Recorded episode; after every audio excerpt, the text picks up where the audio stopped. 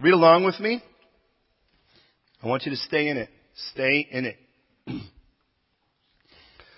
Chapter 7 verse 1. Now it came to pass, when Moses had finished setting up the tabernacle, that he anointed it and consecrated it and all its furnishings, and the altar and all its utensils, so he anointed them and consecrated them.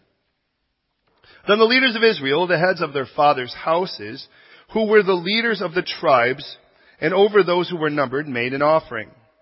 And they brought their offering before the Lord, six covered carts and twelve oxen, a cart for every two leaders and each one an ox. And they presented them before the tabernacle. Then the Lord spoke to Moses saying, accept these from them. Which appears then that it was some form of free will offering that Moses had to go check. Excuse me. That they may be used in doing the work of the tabernacle of meeting, and you shall give them to the Levites, to every man according to his service. So Moses took the carts and the oxen and gave them to the Levites. Two carts and four oxen he gave to the sons of Gershom, according to their service, and four carts and eight oxen he gave to the sons of Merari, according to their service under the authority of Ithamar, the son of Aaron, the priest. But the sons of Kohath he gave none, because theirs was the service of the holy things which they carried on their shoulders. Now, the leaders offered the dedication offering to the altar when it was anointed, so the leaders offered their offering before the altar. For the Lord said to Moses, they shall offer their offering one liter each day for the dedication of the altar. Are you ready? All right, we'll see. You all look like for what?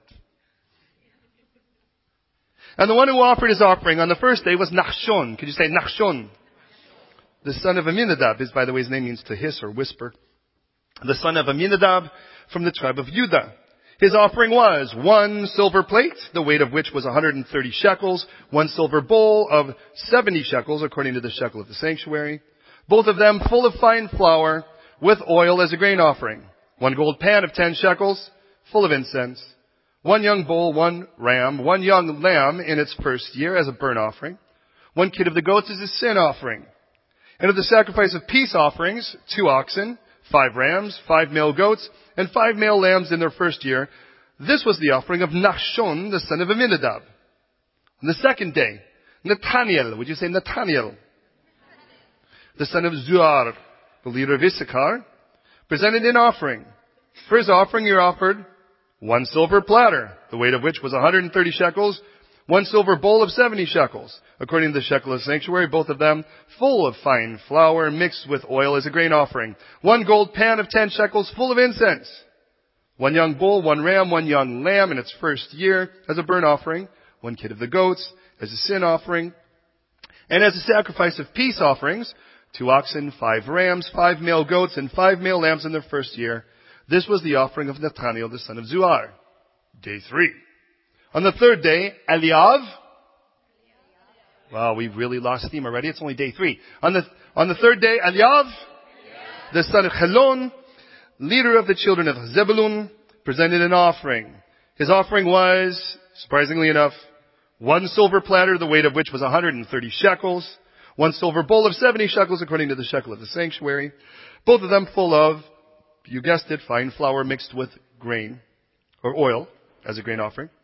One gold pan of ten shekels full of incense, one young bull, one ram, one male lamb in its first year as a burnt offering, one kid of the goats as a sin offering, and for the sacrifice of peace offering was two oxen, five rams, five male goats, and five male lambs in the first year. This was the offering of Eliav, the son of Helon. On the fourth day, Elitzur, the son of Shedur, Uh, or Shedur, leader of the children of Reuben, presented an offering surprisingly enough. His offering was one silver platter, the weight of which was 130 shekels, one silver bowl of 70 shekels, according to the shekel of the sanctuary, both of them full of fine flour mixed with oil as a grain offering.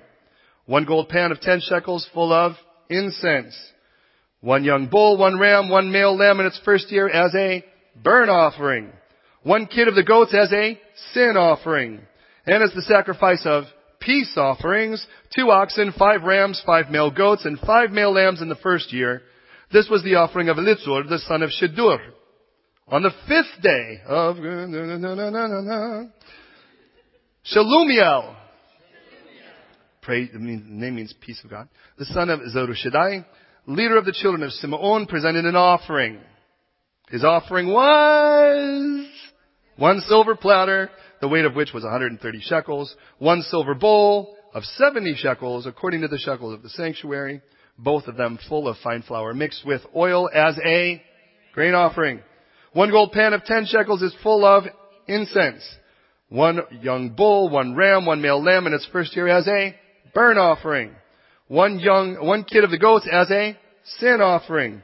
And as a sacrifice of peace offerings, two oxen, five rams, five male goats, and five male lambs in the first year. This was the offering of Shalumiel, the son of Zerushadai. On the sixth day, Eliasaph, the son of Duel, he's French, Duel. His name means God gathers, by the way, Eliashaph. Leader of the children of Gad, presented an offering. His offering was one silver platter, the weight of which was 130 shekels, one silver bowl of 70 shekels. According to the shekel of the sanctuary, both of them full of fine flour mixed with as a one gold pan of 10 shekels full of one young bull, one ram, one male goat in its first year as a burnt offering. One kid of the goats as a and as the sacrifice of peace offerings two oxen, five rams, five male goats, five male lambs in the first year. This was the offering of Eliashaph, the son of Juel. On the seventh day, Elishama. His name means the God who hears. I love that name. The son of Amichud, leader of the children of Ephraim, presented an offering. His offering was one silver bowl, the weight of which was Ah, see, right. One silver platter. Thank you. One silver platter, the weight of which was 130 shekels. One silver bowl, that was 70 shekels. See, some of you are staring and still not getting it. According to the shekel sanctuary, both of them full of fine flour mixed with oil as a grain offering. One gold pan of 10 shekels full of Yes. Uh, one young bull, one ram, one male lamb in its first year as a one kid of the goats as a one sacrifice of peace offerings, which was two oxen, five ram, five male goats, five male lambs in the first year. This was the offering of Elishama, the son of Amichud. On the eighth day, and you kind of get the idea we're going to do this, how many times? Twelve. Yeah, you guys, some of you are like, see, this is why I don't read the Bible, because this is like repetitive. Yeah, well, stick with me. Some of you already are going, what in the heck is he going to get out of this? I'm so excited I could barely stand it. But we're on day eight. On the eighth day, Gamaliel, which means the God who rewards the son of Bed, I like this name too, Pedachzur, leader of the children of Manasseh, presented an offering. His offering was one silver platter, the weight of which was 130 shekels. One silver bowl, the weight of that was? That's right, according to the shekel of the sanctuary. Both of them were full of what? Mixed with oil, and for what? Grain offering. One gold pan of, what was that full of? One young bull, one ram, one male lamb in its first year as a? One kid of the goats as a? And as the sacrifice of two oxen, five ram, five male goats, and five male lambs in the first year. This was the offering of Gamaliel, the son of Pedachzur. On the ninth day, Abidan. Name means my dad judges. Who likes that name? But you could tell he's Italian because he is the son of Gideoni. Can you say that any other way? Gideoni. It's like, I'd like Gideoni with a side of salsiccia, you know. Gideoni. Leader of the children of Benjamin, which means son of my right hand, presented an offering. His offering was one silver platter, the weight of which is 130 shekels, one silver bowl of 70 shekels, according to the shekel of the sanctuary, both of them full of fine flour mixed with oil as a one gold pan of 10 shekels full of one young bull, one ram, one male lamb in its first year as a one kid of the goats as a and as the sacrifice of? Two oxen. Come on, we're getting there. We're getting close. Five rams, five male goats, and five male lambs in their first year. This was the offering of Abidan, the son of Gideon. On the tenth day, Achietzer. Means my brother helps. How do you like that name? The son of Amishadai, leader of the children of Dan, presented an offering. His offering was one silver platter, the weight of which was 130 shekels, one silver bowl, a 70 shekels according to the shekel of the sanctuary, both of them full of, as a, come on, you guys are falling asleep, you can't do it. One gold pan of 10 shekels full of, one young bull, one ram, one male bull, I'm sorry, male lamb in the first year as a, one kid of the goats as a, and as a sacrifice of, two oxen, five ram, five male goats, five male lambs in their first year. This was the offering of Achitzer, the son of Amishadai. On the eleventh day, Pagiel, the son of Akran, leader of the children of Asher, presented an offering. His offering was one silver platter, the weight of which was one silver bowl of, according to the shekel the sanctuary, both of them full of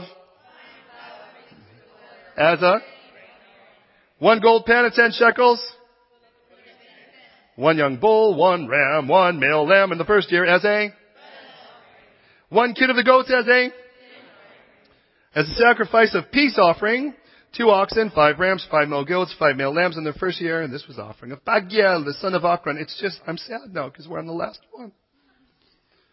On the twelfth day, Shakira, no, Ahira, Sorry, Ahira. Can say Ahira. This, who names this? My brother of calamity. Yeah. Well, actually, if you've had a brother, you might name him this. The son of Enan, The leader of the children of Naphtali, presented an offering. His offering was one. How was the weight of that? One silver bowl, the weight of that. According to the shekel of the. Both of them full of as a one gold pan of full of incense, one young bull, one ram, one male lamb in its first year as a one kid of the goats as a as a sacrifice of two oxen, five ram, five male goats, five male lambs in the first year. This was the offering of Hira, the son of Enan, because the pans don't lie. Verse 84. You're like, how many verses is in this chapter? are in the show. This was the dedication offering for the altar from the leaders of Israel when it was anointed. Twelve silver platters, twelve silver bowls, twelve gold pans, because that's adding them all together. This is the total now. Each silver platter weighed how much again? 130 shekels. Each gold bowl, 7 shekels. And as of the silver, the vessels weighed 2,400 shekels according to the shekel of sanctuary. Twelve gold pans full of incense weighed 10 shekels apiece according to the shekel of sanctuary. That should be really hard to do. 12 times 10. All the gold pans then weighed 120 shekels. Think of it this way, that for silver, a shekel was basically a month's wage. That kind of gives you an idea of reference. All the oxen of the burnt offering were 12 then young bulls, the rams 12, male lambs in the first year 12. Of the grain offering, the kids of the goats, as a sin offering 12. All the oxen for the sacrifice of peace offering were 24 bulls, Rams 60, male goat 60, ram, the lambs in the first year 60. This was the dedication offering for the altar after it was anointed. Now, when Moses went into the tabernacle of meeting to speak with him, that's God, he heard the voice of one speaking to him from above the mercy seat that was on the ark of the testimony from between the cherubim. Thus he spoke to him. And already you feel like you should get a badge for reading the chapter. Read, pray with me, would you please? Lord, we truly believe that all scripture is breathed by you and useful for correcting and teaching and rebuking and equipping in righteousness, training in righteousness that the man or woman of you would be thoroughly equipped for every good work. We believe that. Well, we say we believe it, and then we get to chapters like this, and it seems like this is just so easy to read through and, and be like blah, blah, blah, blah, blah, blah, blah. It's almost as if it would just sort of like a slide to the next chapter. But Lord, you put it in here. You were meticulous to quote this. You not only did this, but you made sure that Moses would write it down, and then after making sure that Moses would write it down, made sure that it made it through all of the years and all of the, the captivities and all of the other things to where somewhere 3,400 years later we read this And I believe, Lord, that everything you put in scripture has some deep personal purpose for every one of us, not just for a pastor or for a group of Bible students, but for every one of us. This chapter included. So Lord, amaze us today. Not that we get something out of it, but that we get so much out of it that we walk out of here like we ate some kind of Italian meal. Where after we're so full, even after that, there's, then there's secondi, the main dish. And Lord, not that we would be glutted first and foremost, but that we would be personally spoken to. So Lord, I pray that you would speak fluent every one of us today. That you would minister profoundly. That you would reach us in such a way that we would all go, wow, what an awesome God. So Lord, we commit every moment of this to you. Minister now have your way, we pray. We have worshiped you in praise. Now we want to worship you in the study of your word, to desire to be more like you, to hear your voice, to listen and obey. Make your word burst open and come alive. And may we have so much fun in your word now, we pray. Speak to each one of us in our heart of hearts and our minds where we need to be spoken to today. In Jesus' name. Amen. I would say today as I would any, please don't just believe me. Don't just assume it's true because I say so. Search the scriptures. Let the Bible always have the final say. Alright, good. That's black for a second. So here we go. Ready? What did they give? Silver platter. How heavy was it? 130 shekels. Good. Okay, what was it full of? Fine flour mixed with oil. What else did they give? Silver bowl. Nice. How heavy was that? What was that full of? Fine flour mixed with oil. And what were those two? Those two were a specific offering. What was it? The grain offering. It was a grain offering. Then there was something gold offered. What was that? A gold, oh look at 12 times! And all y'all looking at me like I'm speaking Hebrew. Lotov me'od. Yes, it's a gold pan. What was that full of?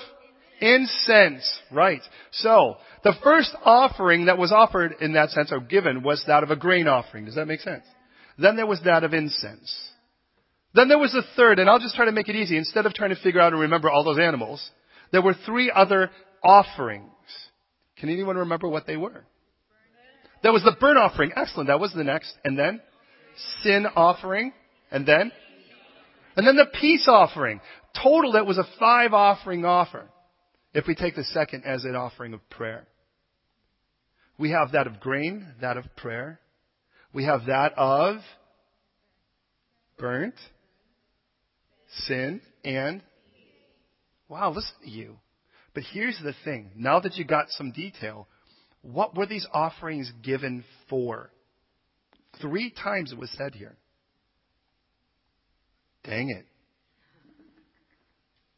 How many times does God have to repeat something before we get it? And you know the funny thing is, God, I, I'm convinced of this. If God repeats something, it must be important. If God repeats something, it must be important. If it's important because God repeats it, well then God repeats it, it must be important. You get the point. And yet somehow, three times was still not enough for us to get why they gave all that. Isn't that weird? You know what it was an offering for? To dedicate the altar. And all of a sudden everything blows open. Go with me to the beginning of this, would you please? And by the way, let me just kind of share a little secret with you here. It doesn't really, how can it be a secret if I'm sharing it with all of you? Chapter 7, we have this offering. But God is now doing something anachronistic. In other words, He's pulling us out of the normal time schedule. Follow me on this. If you go back to the beginning of the book of Numbers for a moment, look, and actually go back for a moment to the book of, of Exodus. That should be easy. That's two books back. Go to Exodus chapter 40. I'll wait. Go ahead, please. Because I don't want you thinking I'm making any of this stuff up.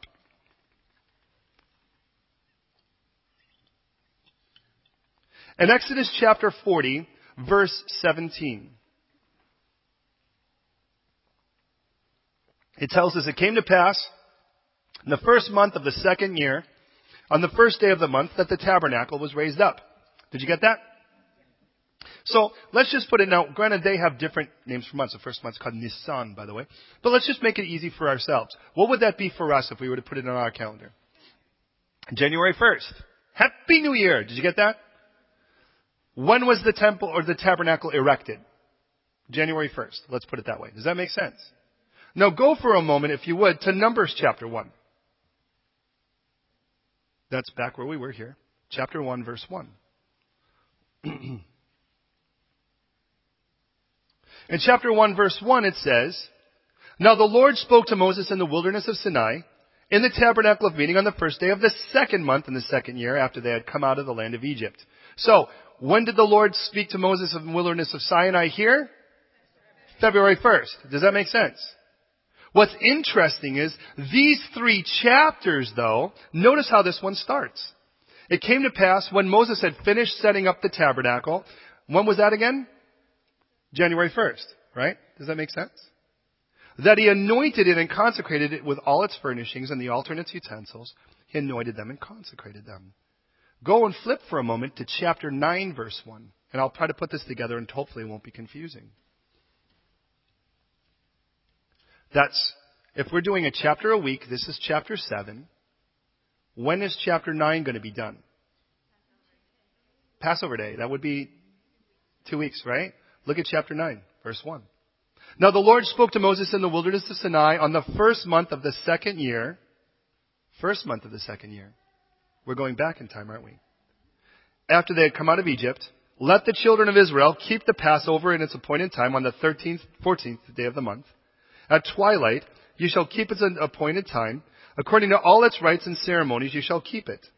So Moses told the children of Israel that they should keep the Passover, and they kept the Passover on the 14th day of the first month at twilight.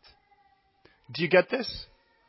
God's going back a little but He's pulling us out time-wise because God's thinking more in theme than he is in chronology. And as he is, this week the elders give, next week we prepare, and then two weeks from today, Israel is going to celebrate its Passover the same day we are. And we discovered that yesterday, I thought was really cool. God has just put us on that track for what it's worth. Now are you with me on that? God is sort of saying, meanwhile, back to the camp, He didn't want to stick that in the middle of Leviticus because He didn't want us to lose the theme of holiness that God was setting there versus the purpose behind this. Now, here it is. God had, the temple, or the tabernacle had been erected. According to Numbers 9, by the way, we'll read that the cloud covered the tabernacle from evening until morning, and that there was always a clear presence of God above the tabernacle until God says go. From the moment that it leaves, you go with it. Wouldn't it be, wouldn't it be wonderful if it was that easy? If you're like, Lord, where do I go? And all you had to do is look for the cloud or the pillar. You know what the problem is? I think we'd be sussed out for how disobedient we really are. Because today we're like, God, I don't know if I really understand it. When sometimes, if we're really honest, we really do. But we try to play dumb. And I'll be honest, I understand that more today than I ever did. And the reason is because I have children. And there are times where it's like, I need you to take out the rubbish. Now, those should be easy words, but they look like, I don't understand. What part? Take out or rubbish? The words making a sentence. I'm sure what you meant by that was go and look at my computer. Pretty sure. Now, we all know that's disobedience. And then God says, hello, you do that to me too. Now, understand here, God is giving us a timestamp. And then from this, we get this offering. Now, in this offering, in verses 2 through 9, by the way, notice that the way that is, is that we all kind of get together. Now, if you remember, those of you were around, in chapter 2, we had some leaders of each tribe. The same 12 are listed here, by the way. None are different. And of those 12, what we're doing is we recognize that for the tabernacle to be erected, it needs to function. There are going to be some things there. Church is happening now, but church isn't just a tent. God isn't just going camping. Sacrifice needs to be done here. And when sacrifice needs to be done, this thing is also intended to be mobile. Do you remember that? And he talked to the priests as they were in sort of, the Levites were in sort of three different groups. Some of you were here for that week. If you remember, there were the Kohathites, the Gershonites, and the Merarites. Remember that? Do you guys remember which one you were? Some of you, if you do, because it'll be important here in a moment. And what we wanted to do here is we recognize that as leaders, those who were the 12 leaders, that we kind of recognize if this thing is going to get mobile, we should do something with it. And so what happens is we all kind of kick in and we each bring an ox. Now you need to know in those days, an ox was your tractor. An ox was just not a big dumb animal that you could eat when it was done. This was your workhorse. I mean, this was a thing that worked more than anything else. So this was sort of like what we did at this point is we handed over a lorry a piece. That was the idea here. So we were really making sure of it. And also, then we all kicked in, and each two tribes kicked in and provided a cart. So we had one of those big old, you know, things with the sort of 16 wheelers. Then we also provided an empty shell on the back of it. Why is that? Because God said that there is a particular group of people that you're going to be carrying the tent. And there's a group of people, you're going to be carrying the bars and the beams and so forth. And there's another group of people, the Kohathites, and you guys are going to be carrying the articles, the pieces of furniture in the, in the actual tabernacle. Are you following me so far?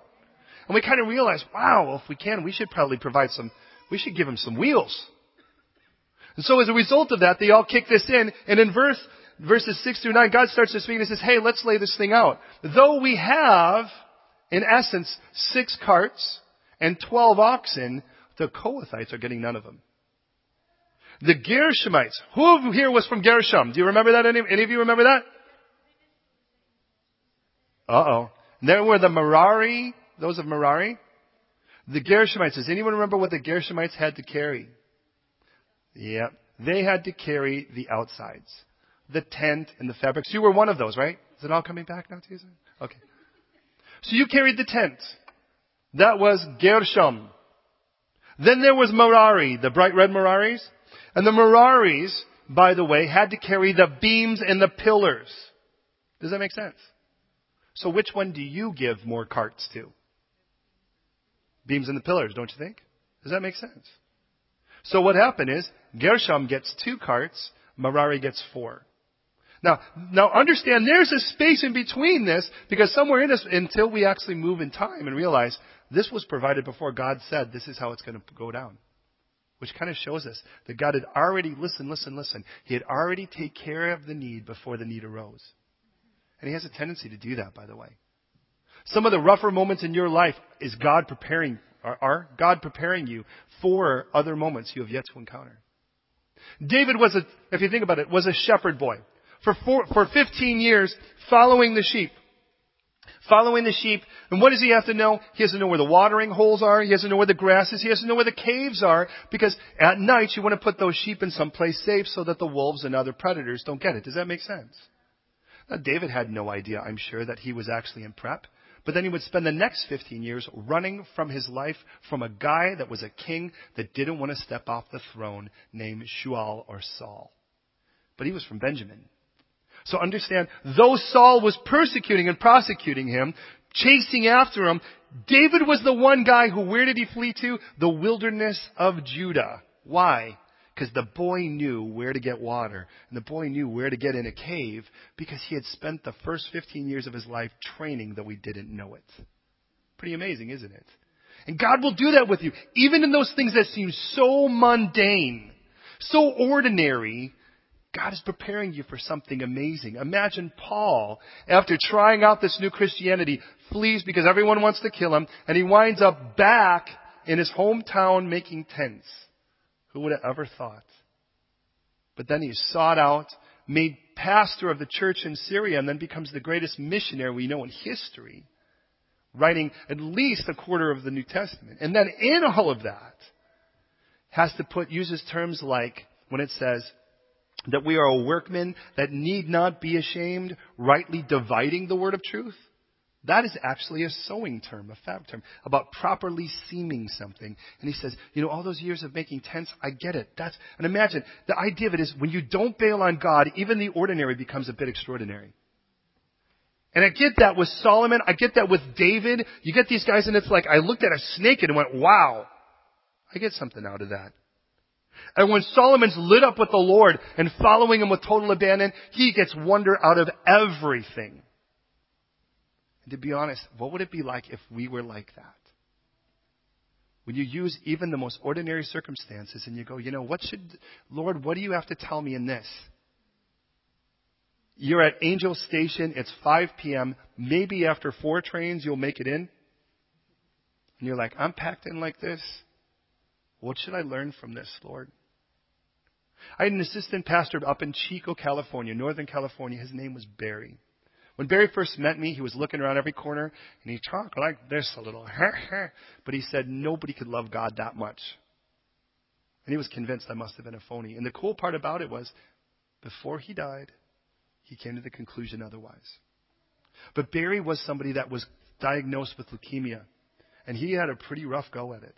To the point where he got to this point where he was, they had given him this medicine, his belly was sort of exploded, and he couldn't sleep at night, and he went out for a walk in his own front yard. Three sheriffs jump him and are jumping up and down on him because they think he is part of a stolen car radio ring. His wife is standing at the door screaming, You'll kill him! You'll kill him! And that was pretty close to the end of Barry. Barry went up back in the hospital. And those men came flowers and apologies. Of course, Barry said, If the Lord can forgive me of my sin, how can I not yours? I heard that at Barry's funeral when every one of those gave their life to Christ. It was the nurse who testified. She said, The guy drove me crazy because every day I would come in and he'd go, I want to thank you. For what? Because you remind me of Jesus. Why? Because you take out the garbage, the rubbish every day, just like Jesus does out of my life. She'd be like, oh, it's, it's like Barney.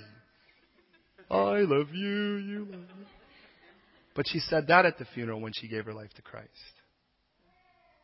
There's something about being available for every one of these moments that becomes profound. I mean, profound. And there's the case.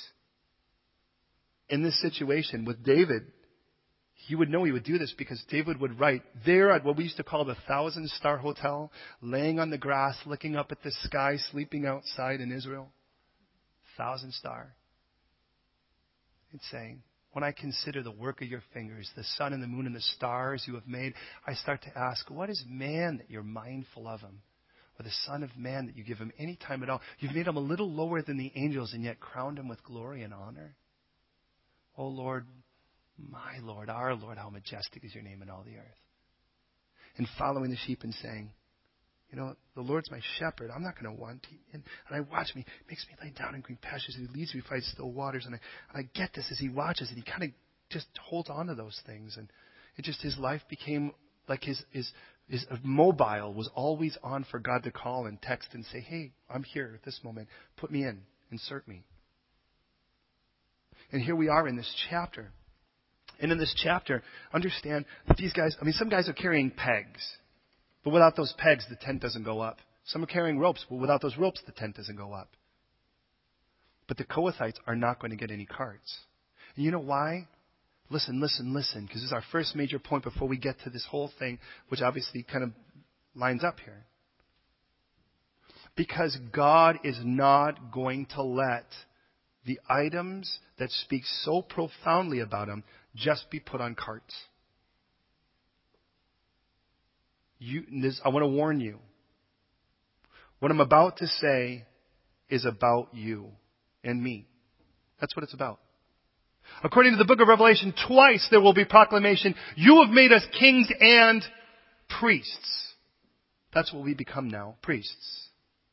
That's the joy. We become priests.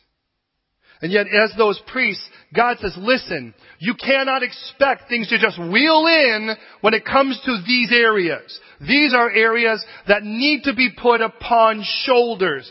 God tells us that when it comes to the ark, and, that, and we look at those pieces of furniture, there is the ark in the Holy of Holies. There is the golden altar of incense. There is over here the table of showbread. There is over here the lampstand, the menorah. Outside there is the, the, the bronze altar, the altar of sacrifice. And he says, none of those things get put on a cart because those are on your shoulders to carry. Are you with me on that so far? And then I look at what they are. The presence of God. And we'll see at the end of the chapter, Moses speaks to God, who we read dwells between the cherubim upon the mercy seat, there at the ark. And I can't help but think one was, it points me back to this image that is so profound of where God removes Adam and Eve out of the garden and there were angels parked. And in between them, if I could have just got through those, I would have been at that place where I just get to be intimate with God all the time. That's what I want. And I would look, and it's like, could you imagine, where do you think was God when he was kicking out Adam and Eve because of their sinful state? still in the garden. What would it be like to leave the garden and see those two angels, those cherubim, and a flaming sword, and on the other side of it is God, and looking and going, this will never be the same. I get this idea that God creates that image, but this time there's something different on the ark because there are those cherubim. But in between those cherubim is a seat that God calls not the seat of judgment, not the seat of anger, but the seat of mercy. And it is covered in blood. And in that box there is the broken law. That's what's in that box that we call the ark. The broken law, and upon the broken law is the blood that is shed for which God will dwell upon. And I think that's where I want to be because that's that place of intimacy. And God says, listen, that does not come by program. That does not go on wheels. That goes on shoulders. That is on your shoulders and my shoulders to carry. And I want people saved out there. How about you? But we think, well, it'll wheel in from somewhere else. Really? God has given us the pleasure. Listen, this is not He's put He's given us the burden, but He's given us the blessing of being able to be a part of someone's testimony. Where someone will say, you know what? My life was empty and miserable and without anything, but I'll tell you what, someone loved me enough to tell me that there was a God who opened up those gates again through the blood of Jesus Christ and said, Come and be intimate with me now. Have you accepted that gift? Man, if you haven't accepted that gift, can I be the person to, to start this by saying, Listen, my God so loves you, he would rather die than live without you. And so he died on a cross to pay for your sins, bled and died, and then rose again on the third day and says, now I offer you the death of who you were and a new creation on the other side in my resurrection. And I want to give you a new life, not just the absence of the old, but a, a, a now completely new creation. And I want to give you that. Well, we could be intimate again forever. And if you haven't said yes to that, no, you will have the opportunity by the time we're done here. But beloved, please hear me. That will not happen through some other source. That's not, I mean, and what happens is there are programs, but I believe those programs are designed to help people realize that they could be part of it. People are not saved from the Alpha Course, with all due respect. People are saved by the gospel of Jesus Christ. If the, if the Alpha Course helps bring it, someone's still got to say it. And it tells us that the gospel is the power of salvation to anyone who would believe. People don't get saved from AA. People don't get saved from church movements or revival. People get saved from the gospel that gets presented by, it's on the shoulders of the priest. And you are now a priest, beloved. And I'm not trying to lay a burden. I'm trying to give you the blessing of knowing, man, there's nothing like watching somebody that was just dead in their trespasses and sin be made alive in front of you. And what's so fun is that first time you share and you give, you do something crazy, you actually give them the choice. And you say, would you like to receive Jesus as your Lord and Savior? And they say, yes. And inside you're like, really? But you're like, yeah, of course. It's on your shoulders, beloved. It's on mine too. God says that doesn't sit on a cart. And that is so serious that there was a time in, in 2 Samuel, perhaps you're familiar with it, when that is attempted, 2 Samuel 6. And I find this interesting. There, there, I mean, David is so lit up and he's so excited. He's kind of spazzing over this whole thing. And the ark is on a new cart and the cart is being wheeled in and David's whirling and dancing about. And this is a big worship service. Now understand, as far as worshiping in spirit and in truth, this is what happens when it's spirit without truth. Oh, David's in it. And he's in it to win it. He's spinning and twirling and his clothes are flying off and this guy just doesn't look like king anymore. And everyone's like, da da da da da. And the ox stumbles. Now the ox is a symbol of work. You don't expect him to stumble. And what happens? Then the cart topples and a guy named Uzzah reaches out his hand and staples the ark. And then he's like, BAM! And he drops dead just like that. And you can imagine David's like, oh Lord, oh Lord, oh Lord, so, oh.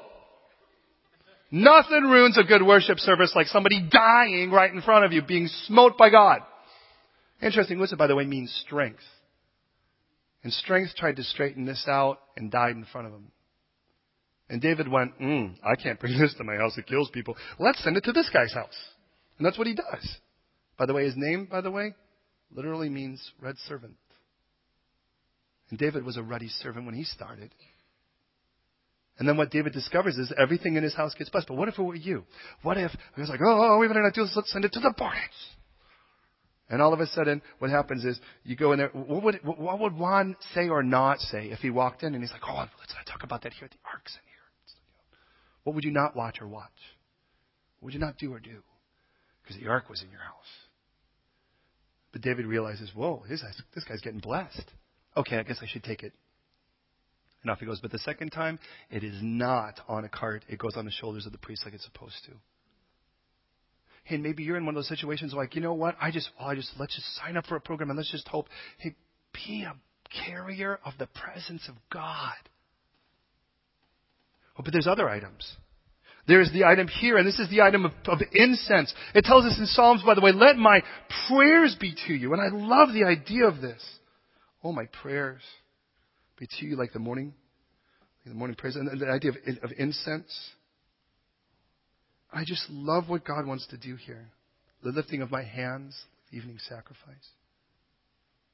God wants us to realize that when we lit incense in the tabernacle, please understand this was a closed tent, no windows. So when you lit this incense, it rose up and it filled the roof and then it came back down and you were there long enough until you were saturated in that smell. So when you came out of the tent, you came out smelling like those that incense you burned. And I wonder what it would be like if that was our prayer life. I'm not talking about that kind of hello, welcome to heaven. May I take your order, please? You're like, well, yeah, I would like um, I'd like a couple blessings, please, and um, I'd like that job, and can I get that audition, please, and and please pay all my bills and make my kids obey. Okay, please pull forward and say in Jesus' name. You know, and that's like our prayer life. And we wonder why, and God's like, look, at, I wanted us to pray. Understand the idea is like, I want us to pray because I want us to talk. Because we talk because I want a relationship with you. But what would it be like if we were like that, where all of a sudden there we were and we were praying and the, the incense came down? And you're like, I, I don't want to, I don't want to leave here. I guarantee you when you walk out, someone's going to go, you've been praying again, haven't you? It's a very different thing. Could you imagine if that was our prayer life? But it wasn't just that table of incense, or the altar of incense. It was also the table of showbread, which testifies, by the way, which testifies of God's provision. And the world wants to see a God that provides. And I'm not just talking about, well, I just paid for a Bentley and God's just going to give me a Bentley. Why does God want to give you a Bentley? I understand nothing is more important to God than your relationship with Him. That's what's most important. And God will give you what caters and draws you close to Him. And He doesn't want to give you that which takes you away. And when we testify of His provision, please understand, this is not, I mean, God is not our master card. He's our master. And the, the difference is, our faith is not to move His hand to give us what we want. Our faith is actually to receive what's in His hand already. Your will be done. But please understand, what could happen is we make our religion more by proxy. In other words, could would you please pray for me because I'm not, I'm not going to pray because I don't pray very well. But you, God probably listens to you because you pray in King James or something, right? And so, because like, look it, it's on your shoulders too. I want you to pray because I want to talk to you. And you're like, but I talk kind of weird. And God's like, that's okay.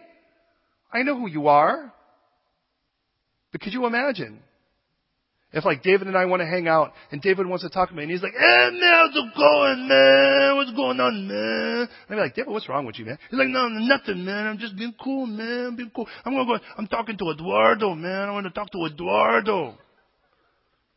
I'm like, bro, you know what? I think Eduardo would be more blessed if you stopped on an essay from East LA and you actually just talk like you normally do. Now, maybe Eduardo might like it for a little bit, but there was a woman from Syrophoenicia, and she approaches the Lord. And she says, Have mercy on me, O son of David. Now his, her, her daughter's possessed. And it sounds like God disses her. Because he, what happens is he like doesn't give her time. He's like, he's like not giving her the time of day. And you just go, whoa, whoa, what's up? This is a Gentile woman. Then he finally says, it is not right to give, to take the bread and give it to the dogs or the puppies. You go, ouch. Right? And then she says, Yeah, but you know what? We'll take crumbs. That's enough for us. Now, please understand. And then she says, Help me. Please understand that this, the son of David stuff was not Syrophoenician talk. Nobody talks son of David there. So this woman, you can almost see her like looking in the mirror. Have mercy, son of David, son of David. I mean, how do I, son of David? You know, and like practicing, and then gets before the Lord, and the Lord's like, that's a really nice performance, but I just need you to talk to me. And she goes, help. And he's like, I, am I'm hearing you now. I'm hearing you. Thank the Lord that we don't have to get super fancy in our prayers. Because for Peter, who takes his eyes off the Lord for a moment and drops in the water, he didn't have a lot of time for, bring us now, hear the Lord God. He would have died before he got to amen. He just said, ah, and that was enough because it was effective because that was the cry of his heart. Hey, listen, the Lord wants to hear you talk to him because he wants a relationship with you, not just a group reservation. Prayer's on our shoulders, as is God's provision. But not only that, but the way that God leads us with the candlestand, that goes on our shoulders too. Because see, the world wants to know. We talk about this God, we have a relationship with Jesus died and He resurrected and He's alive. And people don't want an argument. What they really want is evidence. But we want to tighten up our arguments. And people are like, blah, blah, blah, blah, blah. Everyone's got an argument. But any of you get argued into the kingdom? And we say, look at this God, He lives inside of me, and, he's, and He loves me, and He has this relationship with me. And people have a right to go, really how? And you know what? For us, we might go, I don't know. But archaeologically, or I went to one of those apologetic seminars, and I could yell at you. But, what they're looking for is, well, who is He? Let me tell you how He led me today. And I've learned this. God speaks fluent us. And the way that He leads might be different for you than me. I mean, you ever had that person and they're like, you know what, I was just praying, Lord, give me a sign. And there it was, a billboard, and it said, go to China. And that's what I was wondering. And you're like, God never talks to me that way. Because to be honest, you'd probably look at the sign and you wouldn't even read it. God knows how to speak to you. For me, it's, a, it, to be honest, it's an audible voice in my heart. It's a single sentence. He doesn't say more than that normally, to be honest, because at that point I'd probably argue with him and he knows better. He waits, lets me ruminate. But if he did that to you, you might not listen. You might go, I'm not sure that's the Lord. But he knows how to speak fluent you. And because he does, he knows how to address you in such a way. And I want you to know that what's on our shoulders also is to let the world know how he leads us. Now, it does say in Psalm 119, Your word is a lamp unto our feet and a light unto our path. I get that. And the more I open up that book, man, the more clear my path gets. Oh, but then there's that last one outside. And that one gets carried too. That's the altar. Are you with me so far? We've walked from the inside out. And the whole chapter is about that from this point on. Are you with me so far? Please, please hear me. Please hear me. This is not God saying, Allie, do this, do this, do this, do this. But rather, Allie, I'm going to give you the blessing. And this is what I've learned. If you fall in love with the Lord and delight in Him, you just find yourself doing those things. Hey, anybody who's in love gets loose lips. Have you learned that? And Daniel will be like, and I'm just using him as an example, but Daniel, he'd be like, you know, everything like he brings up her name, Gertha, you know. It's like, that reminds me of Gertha. I'm like, how does that remind you of Gertha? We were, t- you know, it's like, what a beautiful sunset. Yes, reminds me of Gertha. What a great meal. Yes, reminds me of Gertha. No, we all kind of looked at it. He might say, well, I don't really like Gertha, but we all go, yeah, whatever. We know better the testimony is in because it says, and easy to remember, 1, 2, 3, 4, Matthew 12, 34, from the abundance of the heart the mouth speaks. It doesn't say from the contents of the heart, but the abundance. When your heart is overflowing with a good theme, it falls out of your mouth. Your mouth is the overflow valve. Do you get that? So please hear me. If we fall in love with the Lord, we're going to find ourselves doing that. That's the beauty. You go, well, I took six tests to find out what my spiritual gifts are, and I decided this, and, and the pastor said, you know, that my giftings are in children's ministry, but I hate kids. I'm like, uh-huh. But if you delight yourself in the Lord, you find yourself doing what the Lord calls you to, and I love that. It really is that simple. And then all of a sudden, what you find is those things get put on your shoulders because God's yoke is easy and His burden is light. And it doesn't become a burden anymore in a way that you're like, oh my goodness, the Lord. It's like, you know what? I can't wait to, I can't wait to sit and tell you the next time about the Lord Jesus. That's why we have so many studies throughout the week. I'd have more if I could. Because I just love what I get to do. But please hear me in this. We could put things on carts in regards to helping the church get set up. Getting the structure together, getting the tent on it, but when it comes to the things that revolve around God's presence and how He interacts with human beings, that's what sits on your shoulders and mine. Does that make sense? And the world, here's the interesting thing the world wants to argue over the pillars. Well, I heard in the structure of the church this, and I heard what about the Inquisitions, and what about this, and what about that? And, and God says, look, I, you can put that on a cart and wheel it, but let's talk about the important things, the things that involve you and me. Because that's the stuff that people are really going to go mental when you actually stop arguing over dumb things and bring in the truth. Y'all with me? So then listen. The rest of the chapter with all of these guys that we have here, please follow me on this.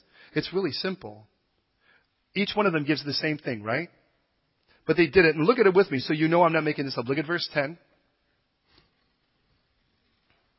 Now the leaders offered the dedication offering for the altar. Do you see that?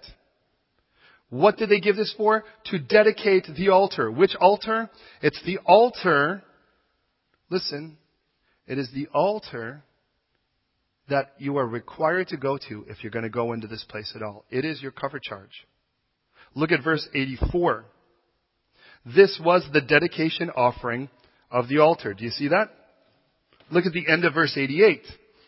This was the dedication offering for the altar after it was anointed. Do you get it? God wanted to make sure three times that it wasn't enough for us. And you're like, why does God have to repeat himself? Because we failed the test with three. Me too, by the way. And this is what it was. Listen. What is this altar? This is the altar where an innocent animal is sacrificed for your sin. This is the altar where this is where you enter in through the east, and this is the place where you say, and listen, listen, listen. If your sacrifice is perfect, not you, but your sacrifice is perfect, you can enter into the presence of the Lord. That's the idea here. Please hear me. This is the way God set it up. He did not set it up to say, you need to be perfect and you need to be perfect and let me check your behavior and let me make sure you've given enough. Let me make sure you've been to the right places enough. Let me make sure you've, but God says, listen, it's always about the idea that the priest never susses out the individual. It doesn't look and go, so how perfect are you? He looks at your sacrifice because here's the thing. You can't pick yourself, but you can pick your sacrifice. And in this, God says, I want it perfect. I don't want it, I don't want your nasty old mangy thing that's about to die anyways. I want a perfect sacrifice. And why is that? Because in the end of it all, what we get to pick is our sacrifice. Now listen, you're standing before the Lord before eternity. Right now you walk out this door, you get run over by a herd of yak. And you're, and you're like, I didn't expect that. And you're standing before the Lord. And the Lord says, let's talk for a moment. And you're like, sure. And when he goes, well, what do you have? What's your sacrifice? And you say, my good works. And God goes, so that was perfect, was it? Everything you've done has always been perfect? No. That's what you want to pick? I'm a relatively good person. Is it perfect? Well, of course it's not perfect. Then don't pick it. Well, I went to church once or twice, a Christmas and an Easter. Someone dragged me once. I went to that guy and I feel like it seemed like forever. Really? Try that with the Lord. Was it perfect? And Jesus steps in and says, I'll be your sacrifice. Tempted in every way, yet without sin. Perfect.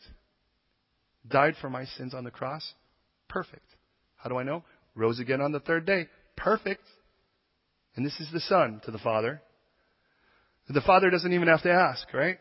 So what's your sacrifice? He just looks and says, Jesus, my Son. Woe to the person that stands before the court of eternity and says, I choose to represent myself. God's like, I'm looking for perfect. I ain't finding it. Okay, maybe God speaks better English, but you get the idea. So listen, that altar there is the altar that leads us to one thing in the New Testament, and that thing is the cross. Because it is there that God's perfection was sacrificed for my sins. Do you get it? And all of a sudden, this whole thing explodes. He's like, how do we separate this thing from the guy that's out there right now in Camden, wearing it on his ear or tattooed on his neck or wearing it like Madonna on her neck or whatever, you know? And it's like, that's their cross. It's clean and tidy. How was my cross different? And he says, look at five things here, five things, and we'll wrap this up. He goes, first of all, grain, right? Wasn't that our first offering here? The offering was grain. And understand, that's my purpose and my fruitfulness. And I understand, before the cross, I bore the fruit of death. But the moment I came and gave my life to Jesus Christ and let Jesus die in my place at the cross, everything changed. And now I bear the fruit of life. And here's the crazy part. You can't make fruit. It just happens when you're healthy. Before this, I was dead. Dead people don't propagate. Just their diseases do. Only living things propagate. But understand, God wants you to know at this altar, at the cross, at this altar, all things happen. And listen, this is what Jesus says in John. He says, unless a grain of wheat falls to the ground, into the ground literally, and dies, listen, it remains alone. It doesn't just say it, it is alone. Unless it falls into the ground and dies, it remains alone. But if it does die, it bears much grain. The same word that we read here. And he says, here's the cool thing. At the cross, I died. And that's why the cross is so offensive. Because I'm telling someone that thinks they're pretty cool, you need to die. And they're like, I don't want to die. I'm pretty awesome. And you're like, you're not as awesome as you think you are. But here's the cool thing. That the cross is the half the story. The other half is the resurrection. Because that's where new life is. God is not a God of nots. He's a God of instead ofs. And instead of the death that I had before, I live a new life now. And I bear forth the fruit of eternal life. That's radical. And that was our first offering. The second, remember, was that of prayers, of praise, that incense. And I get the idea because it even says in the book of Hebrews that Jesus himself, when he had offered up his body on the cross with prayers that were vehement before God, he was heard because of his much godliness, because of this. And understand, God heard Jesus' prayers, and this was his prayer I want you. That's his prayer. Jesus said if there was another way to get hell, if there was another way to get Daniel, another way to get Jamie, another way to get Mario, then don't let me go to the cross. But if going to the cross, I could have Mario in hell, and I could have Daniel, and I could have Jamie, and I could have Henry, and I could have Sarah, then I will go. And it tells us for the joy set before him, he endured the cross, scorning its shame. You need to know that the joy set before him on that cross, those nails didn't hold him to the cross. You did. I did. Because he so knew that the one thing he was getting through that was us. And I get the idea here that that happens at the, at the altar. The third of them, do you remember what it was? It was the burnt offering.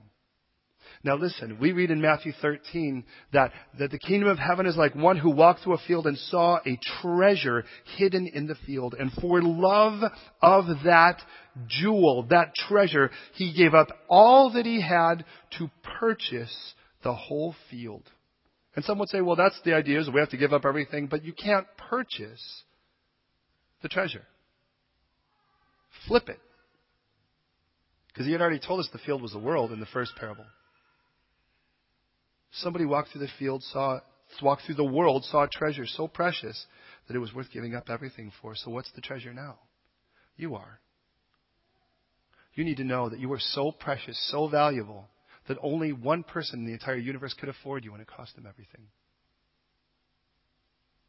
Burnt sacrifice is the one sacrifice where the entire animal is completely consumed. And Jesus was completely surrendered to purchase you. And I get it. At the cross, I'm reminded that's how precious I am. Find that in another religion with all due respect. That was our second. That was our third. What's the fourth? Sin. Isaiah 53.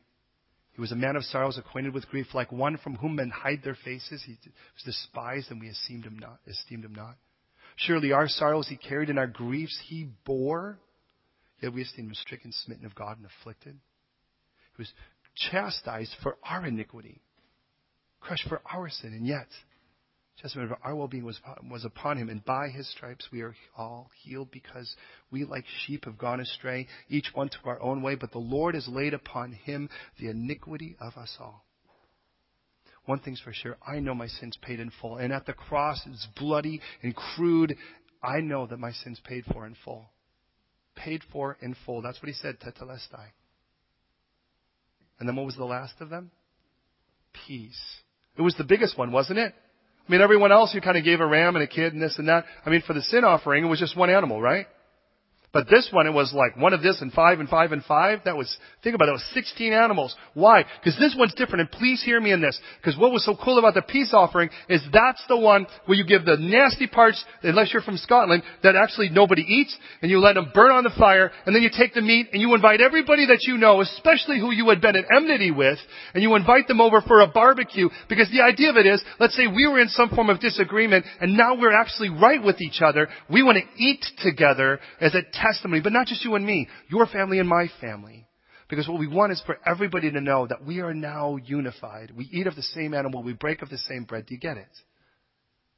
understand this was the last of them and the biggest of them. And why is that? Because a whole lot of people are invited in now. Hey, I want you to know how I have peace with God. But it's not just peace with God, peace with you now. And it isn't about black and white. It isn't about old and young and rich and poor and educated and not. It is about Jesus or not. It isn't about Calvinist and free will. It isn't about where you stand on the rapture. One day we're all going to agree with all of that stuff and we'll all feel pretty dumb. And I guarantee you if the Lord comes back right now and we get sucked up, no one's going to have the chutzpah to look and go, ha ha ha, I was right. The Lord's like, I could send you back down right now. What really matters is Jesus. Do you have him or not? That's what matters. And the moment I actually embrace him at the cross, I realize this jerk, this rotten wretch was so saved that how can I look at you and go, hmm, how can I do that? So beloved, please hear me. The whole chapter was that everyone, here's the cool thing, is it doesn't matter what tribe you're from. You could be from Gad, you could be from Naphtali. You could be from Asher. You could be from Dan. You could be from either tribe of Ephraim. We all gave the same thing because it all, all of those things are for every one of us at the cross. At the cross. At the cross. And God's like, look at it, 12 different times. Now don't you think God was like, blah, blah, blah, and they all gave it? And you're like, that would have been good enough for me. But did you notice God did not do that? Tonight, right here, because we've gone that long, tonight, daylight savings time. We're about to pray. God says, and surely she saw the cross the right way. She saw it in her purpose. She saw it in my provision and in my peace and in my presence. She saw it. Joe, she saw the cross the right way.